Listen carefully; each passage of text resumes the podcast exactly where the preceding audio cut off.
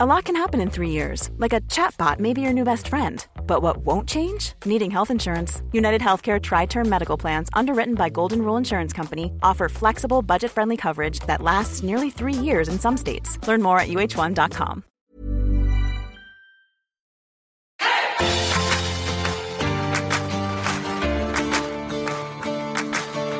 Welcome to the holiday edition of Three Squares. Only Susan looks festive in her in her red. Kevin and I, not so much, but that's okay. Uh, Charlie Arnot with the Center for Food Integrity and Look East, working to keep food trustworthy, and my colleagues, Susan Schwallie, Kevin Ryan. You want to introduce yourselves? Sure. Susan Schwallie, NPD, soon to merge with IRI. Next time you hear from me, we'll have a new name. You won't be Susan Um, anymore. What name are you going to choose? No, I'll Susan? still be Susan. Oh, okay. I'll still be Susan. We're going to have a fancy new name. I don't know what it's going to be. Maybe it'll be like. Datativity or something exciting. Oh, you gave it away. We heard it here I know. first. Yeah, it's not Datativity. I study what people eat and I love it. Kevin, Cool. who Is are there a mix? Maybe you could mix together the NPD and IRI I'm trying. I'm trying to like think. a, what could, we, and I then and an anagram there. Is there Yes, something an there with. IRI? And then we should work on that during the show. We'll see what other kind Awesome. of combinations We we could come. we up can with. workshop it. we we just can be an workshop awesome it. company. We could workshop it. We'll have some synergy, right? Right. We'll, we'll increase its functionality. we will. And then we will socialize the new name. It'll be great. Right. Uh, Kevin Ryan, uh, Malachite Strategy and Research, uh, helping uh, CPG and food service with front end innovation. Okay, we were just sharing our uh, distaste and uh, for for jargon, so we'll try to avoid that if we can throughout the rest of the, of the show. So, uh, on this holiday edition of of Three Squares, first of all, happy holidays to each and every one of you, whatever holiday you choose to celebrate. You hope you enjoy it with family and friends. Uh, rather than doing kind of the typical holiday or end of year lists, uh, we thought we'd dive a little deeper into a handful of topics that that are might be a little more interesting because you've got some disparate perspectives and points of view on these. And Kevin, you you talked about this earlier this week, and I think it was really interesting. Um, you know, historically, we think about black swan events as being that once in a decade, once in a generation, maybe once in a lifetime kind of event. But you talked about the increasingly frequent black swan events, and I thought it was really, really interesting. So, you want to kick us off with your perspective on that, and then we'll we'll jump in. Yeah, I mean, I think um, for those of you unfamiliar, Black Swan, uh, a title uh, put out there, a name put out there, I think about 20 years ago by uh, Nassim Taleb, if you if you're familiar, uh, a, a good thinker, a great thinker, actually strategic thinker, and basically, as to your point, it's it's events that are shocking, no one thought of, and that have major ripples. I think, if anything, I think that the the uh, pandemic made us all aware of the potential for black swans and how you know they could affect us. But then also you know things like 9-11 and all that uh, you know those are the events. So i think people get kind of we're, we're primed now to think what are the, what's the next big events that are going to greatly impact us that we're not thinking of um and you know as i think to the new year and of course i start thinking about black swans and you know and i- as you look to black swans you think okay well there were some precursors. Like people were saying that a pandemic was coming. There were aspects of terrorism before right? So it's like what could be coming next? And you know the ones that pop to mind for me are we're seeing little uh you know uh, signals weak signals i should say of crop collapse uh with like we've all heard about the snow crabs a billion snow crabs Mhm. disappearing lettuce not being available for subway and uh, a couple of other big chains because of that uh potatoes we've heard that too you know so there's that um also the other event that i think we're starting to see or at least uh and again these are really negative so i hope we don't see them but um attacks in the us on the um infrastructure uh Mhm. on and and and if you think about that just infrastructure in general the other weaknesses in in our infrastructure and i think our food industry relies a lot on trust. Uh, it relies a lot on the idea that no one is going to mess with a shipment of grain. No one is going to mess with this. I mean those kind of events those are you know really scary but have to be thought of. Mhm. And we're starting to see over in Ukraine, right? Right, right. I think that's the other big one. Shipments. Yeah. Yeah, it's just uh, it's really interesting, and I think when, when you when you kind of play that out and see the impact clearly, uh, the increase in anxiety across consumers and across several sectors where people are increasingly concerned about my health and my ability to access food. But then it's also interesting to think about the impact on supply chains and whether it's crop collapse or interruptions because of Russia's invasion in Ukraine or or or um, the real focus on resiliency. Yes. And what do we do to create some resiliency without increasing redundancy? And I think that's really been a fascinating thing that we've seen over the last 24 months as companies have been leaning into that.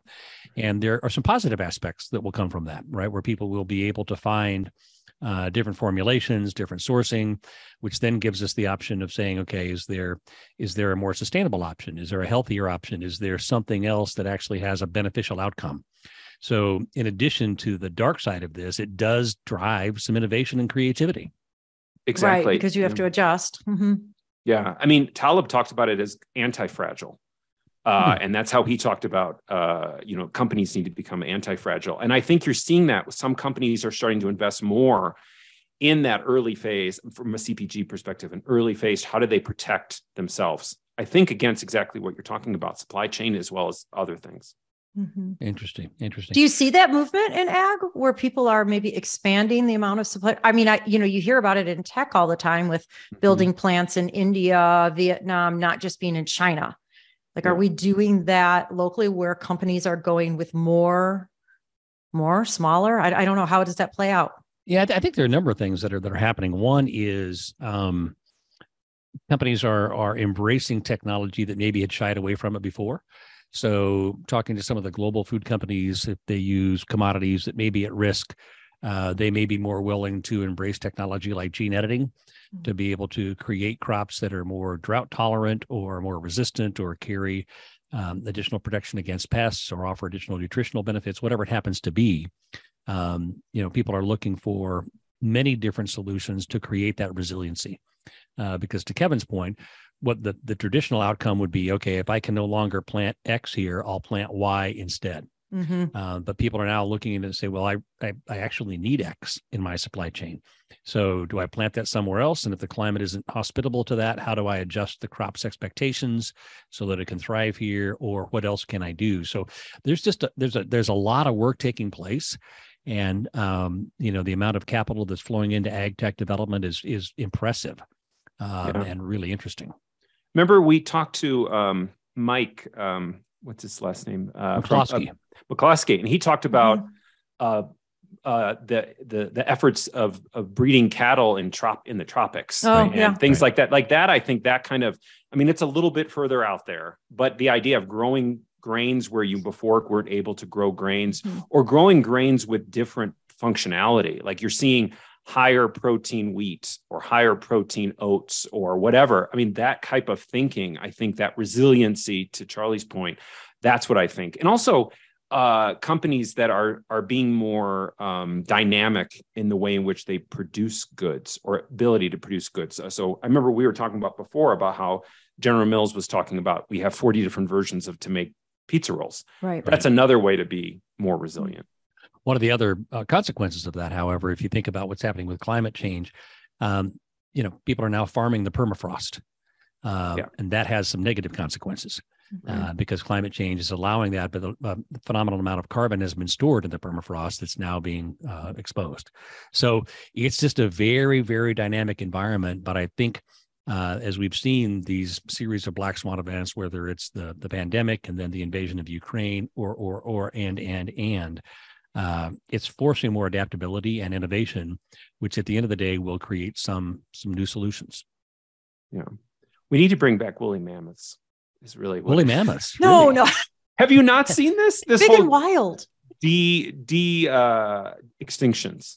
There, like there is some efforts to say that the permafrost, its its health, is because it no longer has any megafauna, and the woolly mammoths need to be back because it helps to protect. Mm. Ter- uh, I mean, I This is it's, a lot it's like Jurassic Park. I'm or sure this well, won't no, I- well. I think the theory is more like reintroducing wolves into Yellowstone. Yeah. Or you know, Yeah. there's an, national That- that's that less could be- extreme, less extreme. but There, like did it. you I want- see? There's um a couple species on Galapagos they thought were extinct that have come back because they reintroduced some other animals, and there were just enough of them lurking around. Hmm. I just read about this. Yeah. I mean, Yeah. it's it's kind of you know funny to say, oh, woolly mammoth and things like that. But I mean, even to the point of what other species we can help reintroduce to help uh, the the environment. Uh, I mean, I think that companies are, and at least uh, you know, maybe even governments are going to have to start thinking about that to help improve the um, you know food supply in many Well, ways. maybe the woolly mammoth will become the next elite pet for those who really want to have an elite pet. It was for the Flintstones. It's really big. It is big. It is It's big. You'd have hairy. to have a very it's smelly. you'd have to have a very large yard.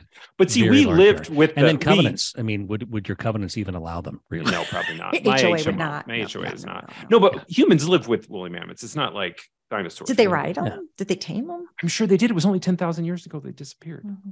So Yeah. Well, look, this black swan thing could be good because one theme, I mean, and some inventions could be good coming out of it because holidays are proving a little tough for retailers because there's not a lot of innovation and new news. Everyone's been focused on just kind of getting the stuff out there. Yeah. So we need the innovation cycle to to uptick um, Yeah. beyond just keeping stuff on the shelves. Yeah. Well, that's everyone always shuts down innovation during these times, which is probably the worst time to shut Right. down innovation. But I don't blame them. I can see why. Yeah. Yeah. Then they all come running back. They're like, oh my gosh, where's the innovation Right. when right. they need it? it's all Um, cyclical. It is That's going to be this year. all right. Yes, so that'll good be this year. good That'll segue. Kevin. Innovation, artificial intelligence, driving innovation, creating some opportunity for innovation. Mm. You you turned us on in your last newsletter to this new artificial intelligence that is fascinating and a little bit terrifying. You want to share a little more? Yeah. So there's a, a company that's currently for profit. It's started as a nonprofit, actually co-founded by Elon Musk and Peter Thiel, actually. Now a for profit called OpenAI. And they have a number of uh, products that they have uh, beta released to the public. One is uh, Chat GPT, the other is DALL-E 2. Chat GPT is like it's a conversational AI that you can type in and it will very convincingly respond to any topic. Uh, DALL-E 2 is you can just uh, offer it up, uh, you know, make this picture and it'll make a picture, which is fascinating. But you're, it's getting a lot of buzz and it's getting a lot of buzz because of how human it is in its response and also what kind of uh, impact it could have on all of us because it is so quote unquote smart. Mhm. Yeah, so we we've put it to the test over the last few days, asking it questions in our professional spheres, from strategy to recipes to poetry. So, Mhm. so Kevin, do you want do you want to share the the, the poetry that Yeah, you the uh, poetry. derived from from this? And first of all, Susan, you got to provide you you got to give it you got to give us a lead into this because it's your obsession or fascination with aspic that led to Yeah. this. Yeah, aspic, all things encased in gelatinous goo. Um, and not, you know, I mean, back Jello is great, but Jello from the 50s and then prior to that, you know, like suspended fish heads in the Middle Ages and and and Kevin taught us on earlier episodes a lot about why it was a sign of your culinary prowess and your wealth because you had these molds, these copper molds you hung on the wall, and you were able to make this stuff clear and not cloudy and nasty. And um, there was some importance to it nutritionally. Was there like protein or something in the, the gelatin? I mean, it is, it is protein, but I think it was just like to your point, I think it was just more show and Yeah. style that you could, especially Yeah. because you would need a, a whole raft of people to make it previously. And you didn't. Yeah, to get it to yeah, right. Because you didn't have Jello. But then, you know, along comes Facebook, and then people start posting.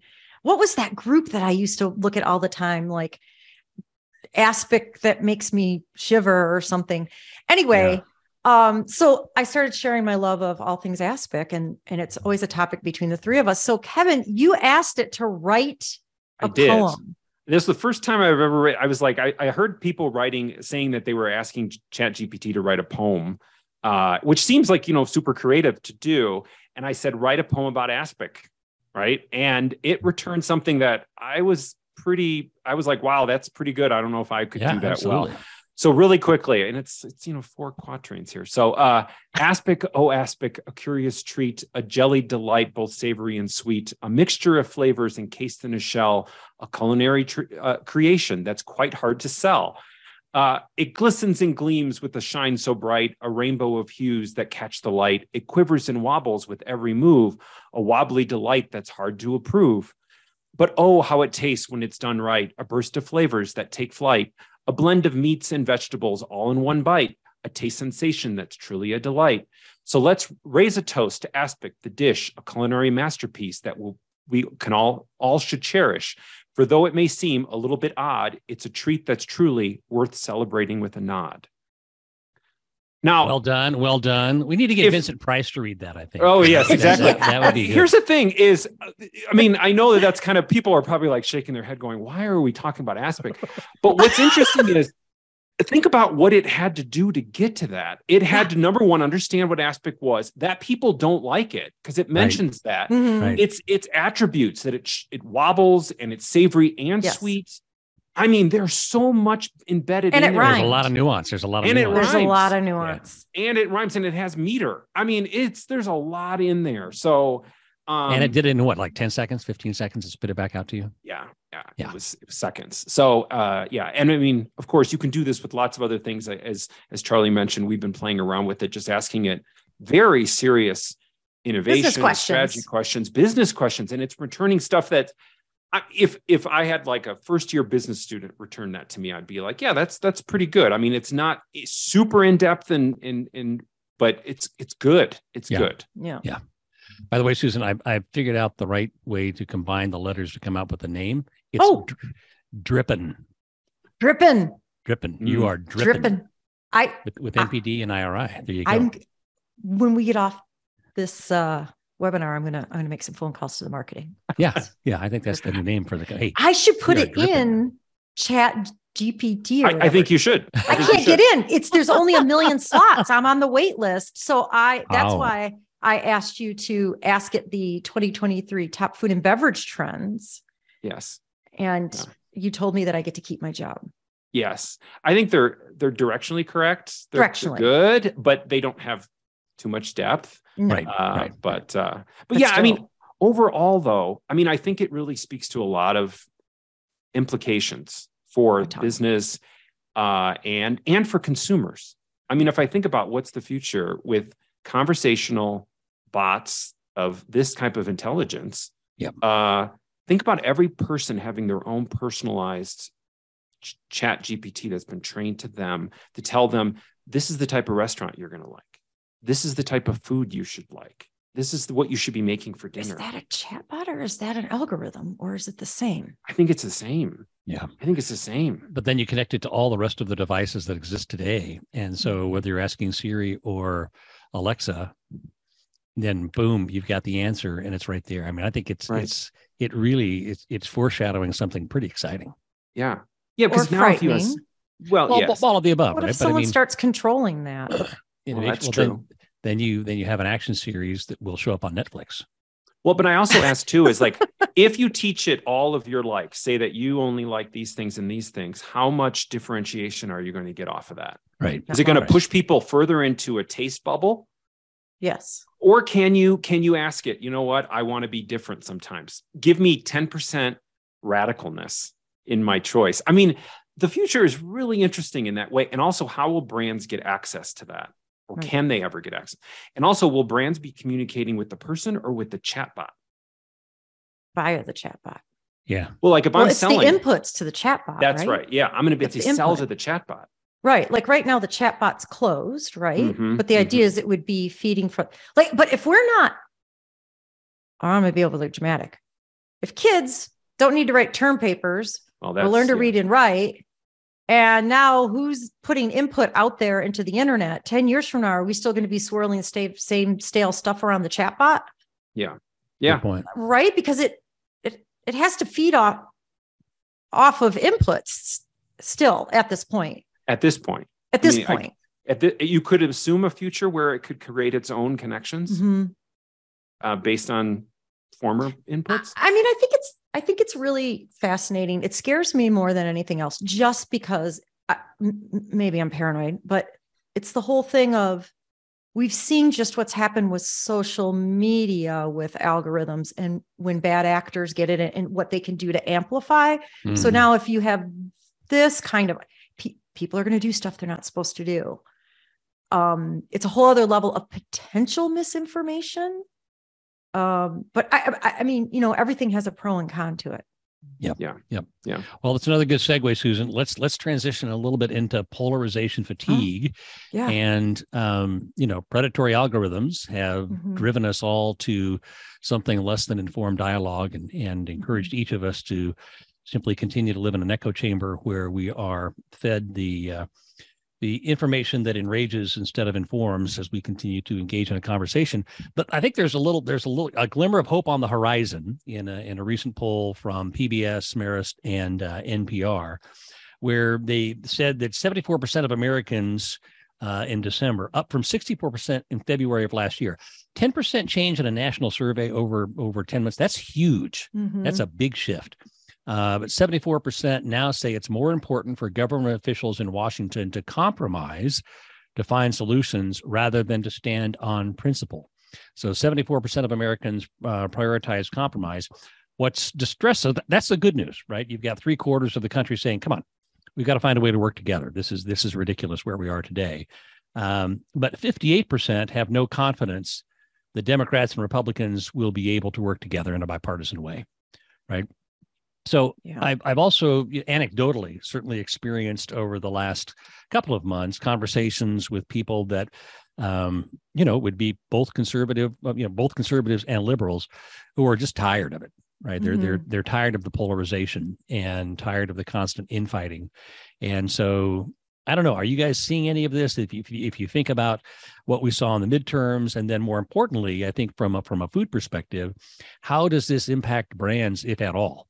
As as we saw kind of the pendulum swing on ESG issues and some of the other issues, companies weighed in on one side or the other. Um, is is this real? Is it is it is it not? And then what's the impact on brands? Yeah, I see it, and I and I I definitely see it. I don't think it's going to get any better from a government perspective. I, I think that's going to take a long time to clear up because the gridlock's going to exist. I think it's going to, and we've seen this before. I think people are have more trust that companies are going to be able to do something. Mm-hmm and i think mm-hmm. that's going to land on brands and brands are going to be able to be able to come forward and say okay we're going to push in one way or another or we're going to help with the esg aspect or something. So i still see that as probably more so and maybe that'll that that's the tail that wags the rest of the dog of of government uh you know to to to actually work together and get something done. I don't know susan yeah, I mean, I think I think back that was one of our first conversations we had when we started this with um, John from Civic Science, right? Mm-hmm. Yeah, ESG yeah. Every, polarization. Every, if, if, you if you decided uh, if you were in the red tribe or the blue tribe, if you would yeah. tell him that, he would tell you everything else about your life. Yeah, it was the most differentiating thing. Right. Um, I think people are tired of it. I I I'm not as close as you are to it, Kevin, in terms of food. I mean, I still think there's a reality out there that consumers do look to brands for different signaling and things that are important to them. And people do look to companies um, to to provide leadership because the government's not getting it done. I don't really have a different perspective on that. I do think that um, on this polarization piece, I love that 74% say work together. We've somehow got to get like the fringe end folks on both sides to calm down um, I mean, you guys know I it's not food, but my beloved Tesla. Um, you know, three, four months ago, everybody assumed certain liberal type things about me because I drove a Tesla.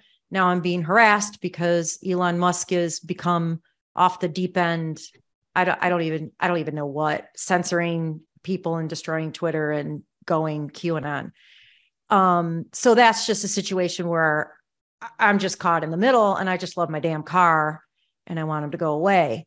I don't think we've seen that on the food. I do. I mean, but that's, I, I a, but that's oh, yeah. fascinating though. It's like how yeah. a brand can change so much. Mm-hmm. You don't mm-hmm. see that too much in the food industry, although you, you do a little. I mean, you do see brands though that have, I mean, that's the danger when a brand becomes so, um, they put their heart out there or yep. they're, they're, they're, they're, they're mission driven is that it's, it's, it's, uh, it, or if they're if they're a person driven like you know it's yeah, the head of yeah. the, the company. Yeah.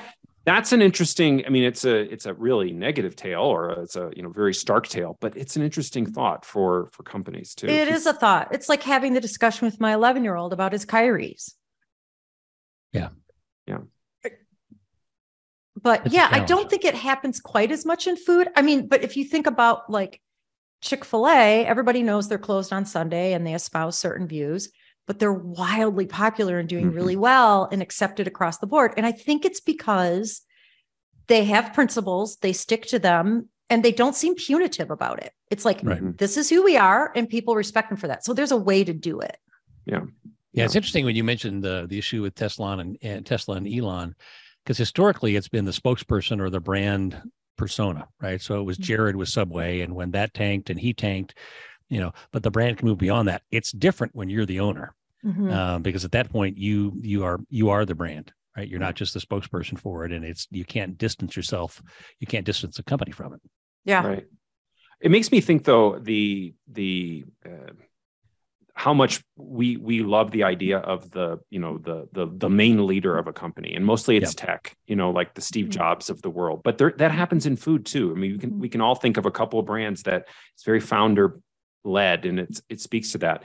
And when we hear negative news about what's happening behind the scenes then that can really taint it really quickly. So it's like for a company to have long lasting health does it need to move beyond the founder in many ways? Because the founder can be Depends It's- on how the founder acts. I mean, look what's happening with a certain meat company in Northwest Arkansas. i was thinking the Yeah. same thing yeah. Yeah. yeah that's exactly true Yeah. it's the there's an old meme milkshake duck i don't know if you guys remember milkshake duck No. the idea don't that remember milkshake duck. No. milkshake duck was this whole thing i'm now i'm dating myself because this was like 10 years ago but it was the idea that no matter who's popular on the internet someone that you think is like the hero there someone's going to dig up something that they did something horribly wrong Yeah, they're yeah. a milk milkshake duck and i think that happens with companies now it's like that's the danger of being very founder focused or very person focused Interesting. I still don't. I still don't get the connection to a milkshake duck, but i'll send you the meme I I'll don't send you- either, but i'll send you the meme all right, do that.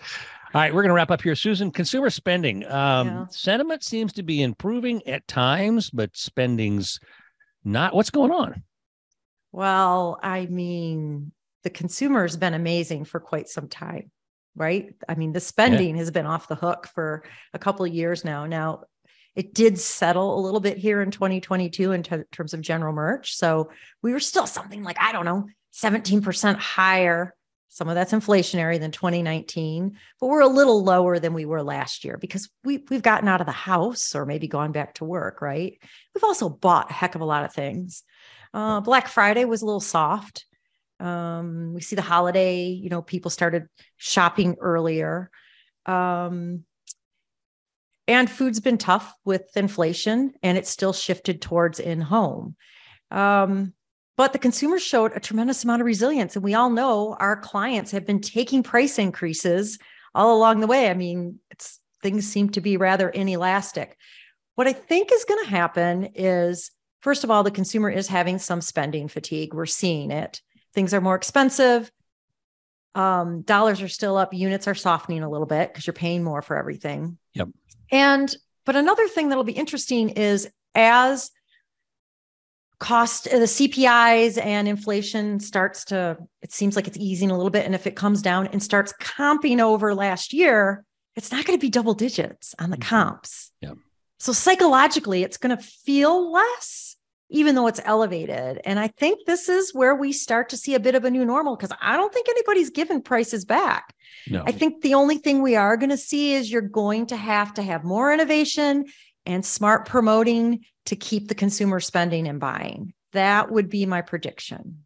i don't know though i spent nine dollars on a bag of flour and i just about lost it i was like nine dollars seems a little much for a bag of flour Now, was, was was was this an artisan brand of flour? Was it No, was it King Arthur no. or was it something? No, just Uh, it was like, it was a metal gold or- regular i think it was gold medal flour maybe it was like Yeah. it was like 8.99 something like that but it was 7 how, how how much how much flour? a regular Yeah, I think it five was pound like- bag of flour It was a really regular five nine yeah. bucks for a five pound. Well, tater tots market price. Right. That's right. Yeah. I was, I sent Charlie and Susan a, a, a picture of some restaurant, some diner somewhere, I think in the East Coast, and it said tater tots market price instead Mhm. of giving a price. So, uh, I- yeah, that's a whole nother conversation. There's flies in the ointment to be sure, right? So, first Yeah. of all, that was a very high level. We all know that there are segments of the population that are really struggling, and food insufficiency is still a really big problem. yeah. So, it is the higher income households that have been really propping a lot of this up, but there still are surprising a fair amount of savings levels are still up Hmm. um, from from the pandemic. People are still spending. So some people are definitely hitting that wall, and there's a lot of hurt out there. I think the wild card really has a lot to do with the labor market, right? Because Mhm. right now, yeah, you hear about all the white collar layoffs in tech, but tech's 2% of the job yeah, it's market. really small. right. Yeah. It's really small. So as long as the labor market, it's hot.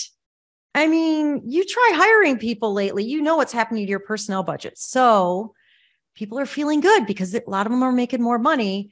If we have some sort of landing, I don't, I'm not an economist. I don't know. But if the jobs starts to pull away, I think then that's where you're going to see Right. a lot more of a reaction Yeah. from the consumer. So brands aren't giving pricing prices back. What do we see? What are you predicting in terms of marketings and promotions? Marketing and promotions. Well, I think they're going to have to promote more. It probably depends on the category that you're in to keep. I mean, everyday stuff. People got to buy everyday stuff, but um, you know, it may be more specialty items or higher level, uh, higher cost things. Um, certainly within general merch, I think we're seeing some of that, and also you're just seeing some promotions on items that um, they were overstocked on or they had too much of. Um, you know, due to supply chain mistimings, misfiring the apparel industry, you know, for instance, but things that are up, beauty, lipstick, want to feel good about ourselves. We don't have to wear a mask. We can go Right. back outside. Up Th- in those general, things are up, up in or general, up up up compared to like the last couple of years. up compared to the last couple of years. Okay, yeah, that makes Yeah. sense. Yeah, Mhm. yeah. Interesting. Interesting. Yeah. All right. Wait, we, you guys realize we've been doing this for more than a year now? Really? Is it more than Yeah. a year? Yeah, yeah, yeah. I was looking back at some some original notes back from uh, Dave and Jason, and they were December of of of last year. So I love it's it. very interesting. Yeah, it's very fun. It's been great. And and we fun. should we should tell our listeners we still have not met in person. We've not met in person. Never. Yeah. This is in where the magic comes in.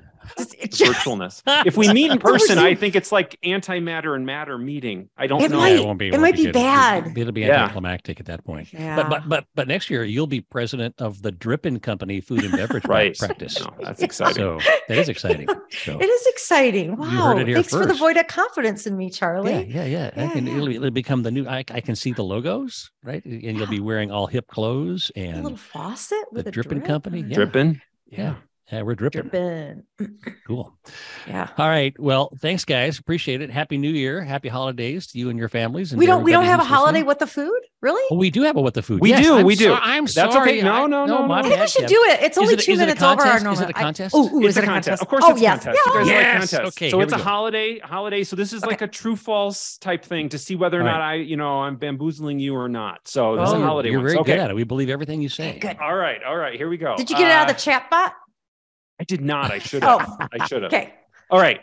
Tom and Jerry, the Tom and drink, Jerry. Oh yes. is Oh, named after Tom and Jerry, the cat and mouse cartoon. True False. or false? false. Susan? I was going to say false, but do I have to say true because he said it first? No, no, no. It is false. It was invented actually in the 1820s. Who was the original Oh. Tom and Jerry? Well, no. So it was it was invented by this British writer named Pierce Egan, and he wrote a stage play that they turned into a play called Tom and Jerry. And he in, they invented the eggnog kind of version of that, the warm eggnog, Mm. Tom and Jerry, to kind of talk about the play. So it's basically from the Oh. 1820s. So It was very a good. promotion for a It was a promotion. Yes. It's How a about promotion that? basically. How about play. that? Okay. Uh, next one. In Scandinavia, there is a, a, a Christmas tradition to make saffron cookies and leave them out for the Christmas demons to avoid bad luck. Mm, there are, I know in Germany, there is the Krampus and the demon. I'm going to say true because I Yeah, think there I'm- are Christmas I'm, I'm, gonna say true too. I don't. I, Yeah. there, there's something about the saffron in there. There, there's that might be a that might be a trick. But, but I'm That it in say- was a trick. shoe? That Did was a it in the trick. It's false. Yeah. oh, because of the tradition- saffron? Yeah, it's not true. So the truth is, there's a tradition in Scandinavia to make very rich rice pudding to leave it out for mischievous house elves. Oh, those I don't darn know mis- those darn mischievous house elves. I just they're hate it when they get loose. Yeah, they Exactly. do. It's Oh. a problem. This one, this one, Susan, I'm looking at you because I think Oh. that you're in this neck of the woods. So this Okay. one you should get. Okay. In some parts of Wisconsin, it's common to serve spiced raw beef sandwiches for Christmas, accompanied by raw onions on an open face rye bread. True. or That false? is a Wisconsin thing. Wisconsin. Wisconsin. It's And by the way, that's a very different culture than Michigan. I know. I know. I wasn't implying that it was. But I think they do that with the raw onion with the raw meat. So Yes. does, the, does the raw Yeah. onion then make the raw meat? Does it kill the pathogens in it? Or no, just- no. Oh, it in not. fact, in Okay. fact, what happened was is that That's the beer, Wisconsin, Charlie. Wisconsin is actually the, their their food safety has actually come out and said we don't recommend eating these what they call Yeah, cannibal sandwiches or tiger meat sandwiches. Yeah, Sometimes I've heard of tiger them. meat sandwiches, not cannibal Mm, sandwiches, but no. yeah, I, All I can see no. why you Last don't, one. Don't, No. don't eat Okay, these. okay. Last one. Before poinsettias became the Christmas plant in the Mm. U.S., Did you know it's also a drink? pepper plants, Pepper like plants. hot pepper plants, Ooh. were popular Christmas decorations. True. Susan, I'll say false. No, it's true. So because they turned from green to red, Yep. in the early in the Oh. late 19th century early 20th centuries they were the christmas plant until uh poinsettias got like bred to be like almost you can't kill them uh, then they then then then that became that kind of went away but there was a time when no one ate them because no one would eat spice back then is there very much but they but definitely they for bred- decoration. they had them for decoration Yeah. So, Hmm. so I, if you'll indulge me, it's not food related, but I have a, a kind of a cool Christmas connection. Hmm. Yes. I am friends with, and I just spent a lovely evening with the daughter of the gentleman who created Rudolph the Red-Nosed Reindeer. really No way. Yes, Very this cool. is true. What's so her father's name was Robert L. May. Hmm. Her name is Betsy May. She's now Betsy Decker. She lives in a suburb of Illinois. Um, I've known her family since the early 90s. I actually worked for her husband. They would have me over to play with the kids and have margaritas. And there was a year round picture of Rudolph in their living room. And me being oh so self aware, never asked about it. I was like, well, they just like Christmas. right Yeah. Yeah. And they never said anything to me about it. Well, several, like five, six years after I knew him, I was living in Evanston and I volunteered at the Evan, Evanston Historical Society because that's what kind of nerdy 20 something year old I was. Mhm. And the director says, Well, uh, for our Christmas um, uh, event tonight, we're having the daughter of Robert L. May, who, who created um, Rudolph. And I understand you know them. And I'm like, her father created this is why the picture was in the room so he was a copywriter it was Wow. originally he, he worked for montgomery ward in chicago and it was originally a christmas promotion and then the character then was you know the spin-offs were made the song the tv show and, and all of that but it was originally part of a, a christmas promotion Their so it was did. consumerism it was consumerism isn't that interesting it is That is interesting. yeah Very interesting. Kevin, what else would it have been? I mean, really? Well, I know. I mean, the, the current vision we think of Santa Claus was invented by Coca Cola. So, yeah. Really? there you go Yeah, because the original Sinterklaas or like was an elf that looked not so good, but it was redone by uh Charles. was he german Charles krampus Nash. Yeah, no, no. Krampus is different. Krampus takes away the bad boys and girls. oh okay Uh, but no, the original elf was redesigned by uh, Nash, was his name, for Coca Cola in that red outfit, jolly elf. Because even if you read uh, a night, uh, what do you call it? The, the night before christmas the night before Christmas poem. It doesn't sound like the Santa we know. It was redesigned for Coca Cola, and that has Mhm. become the vision that we now think of. So, Very interesting. yeah, Yeah. Huh. it is If interesting. Krampus was real, then teenagers would be gone. Right? Right. There would be no more teenagers. So that would be a danger. That would be a I'm. I'm so looking forward to that. You guys, I've determined the fragrance of middle school. oh Are you yeah, ready? yeah. Yeah. Yeah. Tell me. Tell us. It's a combination of Old Spice cracking guard and flatulence. Oh, very good. Good, good, good. Well, so so my, my wife spent 20 years in a middle school. Uh-huh. tw- 20 years in seventh grade Oof. and uh, finally graduated. And I could hardly stand to walk in the building because you would you would you, it Oh. would be alternating fog of Axe body spray Yes. and body odor. Right. Mhm. So just kind of dependent on which wave you were riding as you walked What time into of middle day? School. Yeah. So yeah. Well, with that in, congratulations, Have a happy holidays, everyone. Oh, Merry. Christmas. Happy holidays. Merry we'll Christmas. see you in 2023. Take No, care. no, Bye-bye. no, no. Well, we'll, we'll we won't see each other in 2023 or break the spell, but we do Right. wish everyone well. That's yes. right. All right. All right. See you guys. Happy Thank you, Clarify. everyone. Bye.